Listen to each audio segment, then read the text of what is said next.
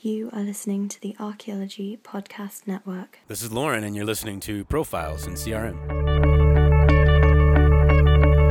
Welcome to Profiles in CRM, episode 14. I'm your host, Chris Webster. Profiles in CRM asks CRM professionals eight simple questions. The answers vary wildly depending on their experience and education. Because of the nature of contract archaeology and how small this field really is, some people choose not to reveal their name or the company they work for. Stay to the end of the show to hear how you can have a chance to answer these same questions.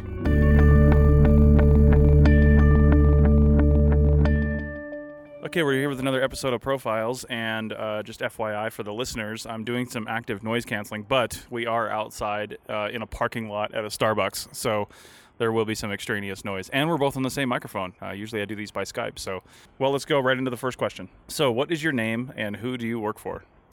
Uh, my name is Lauren. I'm a private contractor with a number of different firms. I also am a field agent with Field Ready Services. Okay, and how long have you been working in CRM? I've been in CRM for 14 years now. What position do you usually have in CRM, and what is the highest position you've attained? And I mean, you know, field tech, crew chief, stuff like that. Um, I usually work as a GPS uh, supervisor or a uh, crew chief, and uh, I guess the highest I've ever been is a, a field director and uh, uh, kind of a, a, a, field manager. Where have you worked? Uh, and, you know, where in the country, what states, and, you know, like what region, stuff like that? Yeah, I got my degree in Tennessee, and I've worked my way kind of across the country from there. I worked in uh, Oklahoma and uh, the Arkansas area, kind of southeast Oklahoma, southwest Arkansas, and then uh, moved from there to uh, the Great Basin in Nevada, and worked my way across uh, Nevada, and then uh, was stationed out of Carson City for a while, and then moved over to Sacramento, and just recently came back to Reno. All right. Well, we got all the setting questions out of the way so people know where you're coming from. So, what's the best thing that's happened to you that's related to being an archaeologist? And this can be anything from personal or professional relationships to experiences. You know, uh, you could even throw in the "What's the coolest thing you've ever found?" annoying question. no, we won't. We won't tackle that. I guess the, the, the, absolute best thing that's ever happened to me uh, because of archaeology is that I, I met my wife, and uh, now we have a, a great family. Um, uh, aside from that, and the, the, the amazing amount of knowledge and and uh, just quintessentially uh, unique individuals I've met throughout the the, the field. Um, yeah, I guess that's about it. That's cool because I've been waiting for someone to, to pretty much say something like that because I met my wife doing archaeology, and everybody's always has a different sort of answer to it, and they're all good answers. But no one, you're the first one to actually say that in 14 episodes. Here we go to the fun questions. What is the biggest thing you would change that would make being a CRM professional better? Oh boy, um, I guess I guess really I, I just uh, some some more uh, job stability for workers within CRM, and uh, you know everybody shies away from that union thing, but but something like that would be would be great. In, in some respects, uh, I just like to uh, see people in CRM be a little more less expendable and. Um, uh, just have some some stability and, and and like maybe a 401k or a retirement plan that that just you know it's not that shouldn't be so remote in our business I really think and uh, yeah I, I think that'd be good. So I don't usually go into too much detail on that question uh, with most people, but I know you've been around the block a little while and you've been at different levels. So I'm going to expand on that a little bit and say, I mean, how do you think aside from some sort of union, you know, the dreaded you, you, you were, we're both officially blacklisted as of five seconds ago. Um, yeah. So aside from that, what, uh, I mean, how do we do that? Because we got the whole problem. I'm, I'm currently working on proposals and contracts, and the biggest problem with keeping people employed is keeping the proposals and the money flowing in. So, I mean, what do you, what do you think is the solution to that? Whether it's, it's people working in uh, having a different attitude towards the job themselves, which yeah, which is kind of my opinion on it. Um, so.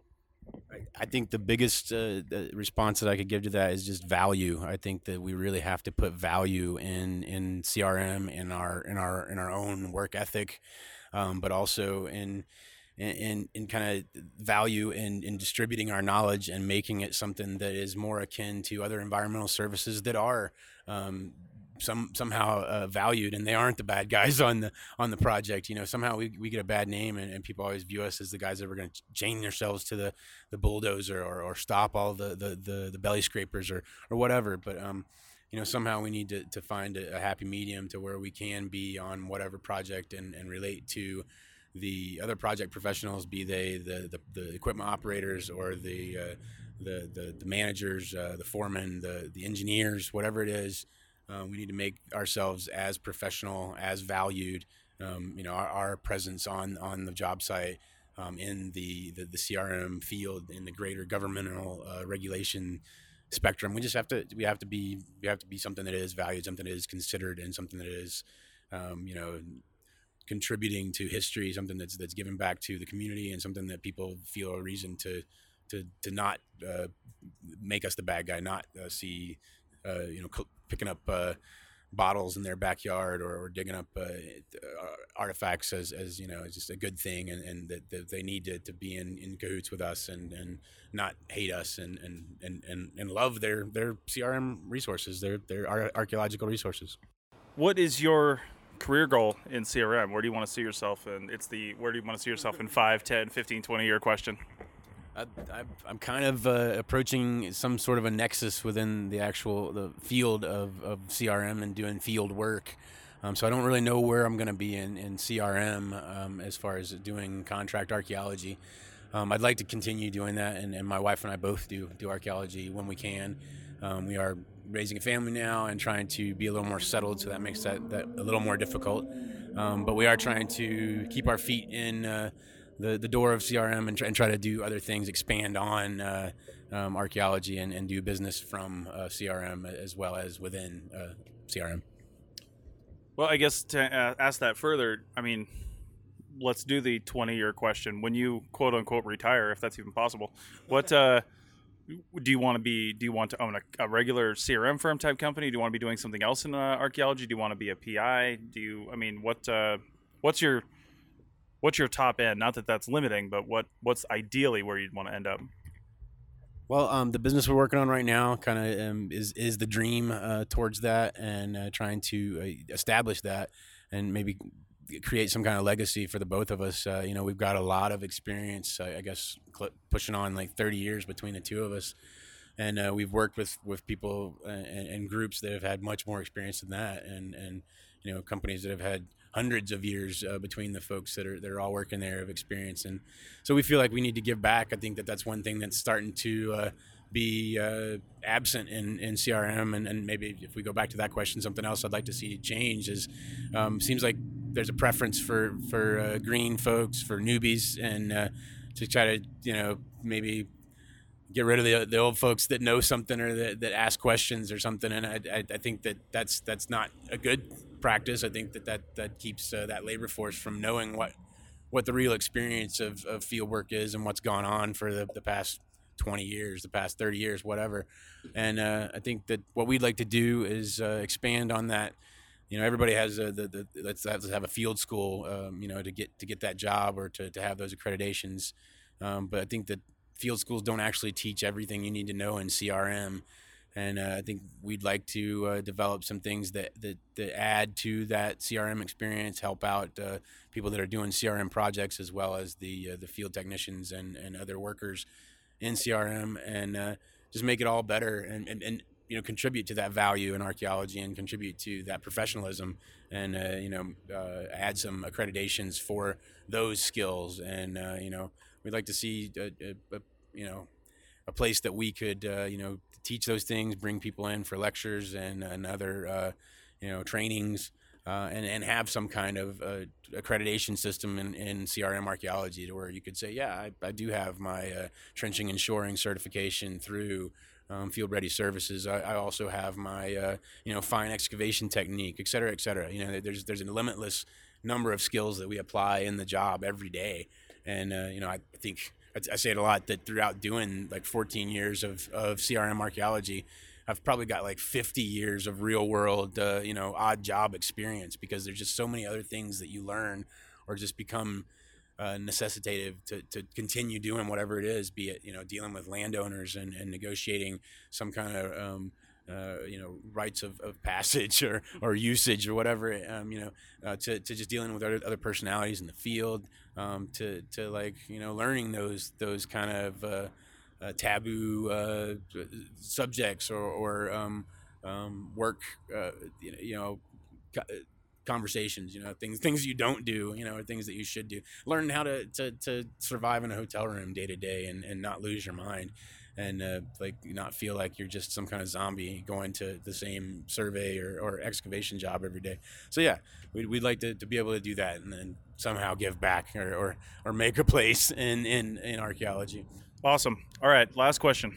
If you could give an undergrad thinking about CRM one piece of advice, and I used to have that question say a career in CRM, but I wisened up. Um, so if you can give an undergrad thinking about CRM one piece of advice, what would it be? learn how to cook healthy on a foreman. Um, one piece, uh, actually, I, I, think I'd, I'd say that just uh, learn how to take care of yourself. Um, learn how to, to be safe. Uh, I think that's that's one thing that I've, I've learned. Uh, kind of, in some ways, in the hard way. Just just learn how to recognize situations of, of, of danger or situations that, that can change quickly. I mean that that's the that's probably the, the greatest hazard in our work. I mean nine times out of ten it's pretty static and it's it's the same but when it's that that that number 10 time it's it's really big and and you know take care of your other folks in the field uh, you know and, and just make sure that that everybody comes back and that you do this um, not only professionally uh, but but in a, in a way that that's that's compassionate and caring too you know? I think that, that sometimes uh, some of the folks that come into uh, this, and, and I, I, definitely was probably guilty of this in my early days, you know, you, you get loose on the world and, and um, you know, all of a sudden you get your feet wet a little bit and uh, you want to go crazy. And, and uh, you know, you kind of forget that, that you are a participant in a community still when you come back from work. And, uh, you know, you, you should you should owe something to that community because in some way they are are paying for you to be in there, even if it's just to tolerate you. Um, you know, be be a part of the community, be a part of uh, of, of the bigger thing in archaeology. Don't just uh, just look at it as some kind of worldly vacation, you know, and and uh, a, a reason to go out and party or something. You know, take it serious. All right, I'm here with Jordan Harbinger from The Art of Charm, and he's going to tell us what the Art of Charm podcasts are all about. Go ahead, Jordan. Hey, sure. So thanks for the opportunity. Basically, what we do at AOC, this is the show that we wish we had 10 years ago, and I'm 34 now. So there's a lot of folks that are 20s and 30s, and we, we look at how we live our lives and the way that we do things, and it's always it's always that if I had known, if I had only known. So what I'm doing with the Art of Charm and what we're doing as a team here is we bring together the best minds in pretty much every industry to teach people how to crush it in life with their relationships, at work, etc. So it's like having a mix of experienced mentors teaching you their expertise and packing all their research and testing and tough lessons, school of hard knocks or otherwise, into a curriculum. And we're very practical, which is great for your sort of scientific audience as well. Yeah, absolutely. This is great for networking, for uh, just learning some some personal skills that you can use on the job, and uh, and for finding jobs and, and, your relationships with people.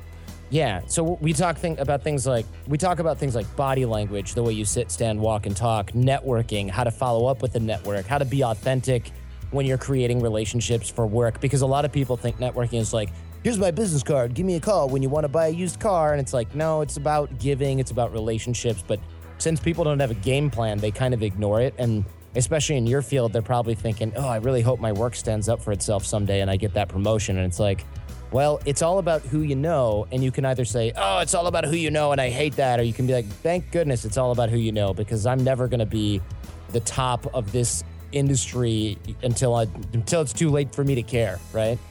right, right. All right, so go check out the Art of Charm podcast on iTunes, Stitcher, or wherever you download podcasts, and you can find them also on www.theartofcharm.com.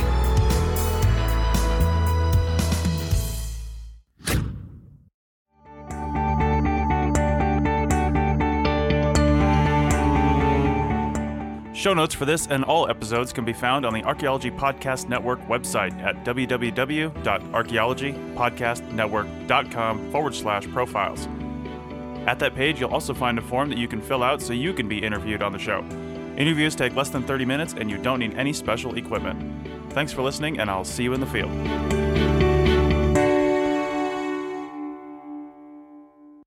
This has been a presentation of the Archaeology Podcast Network. Visit us on the web for show notes and other podcasts at www.archaeologypodcastnetwork.com. Contact us at chris at archaeologypodcastnetwork.com.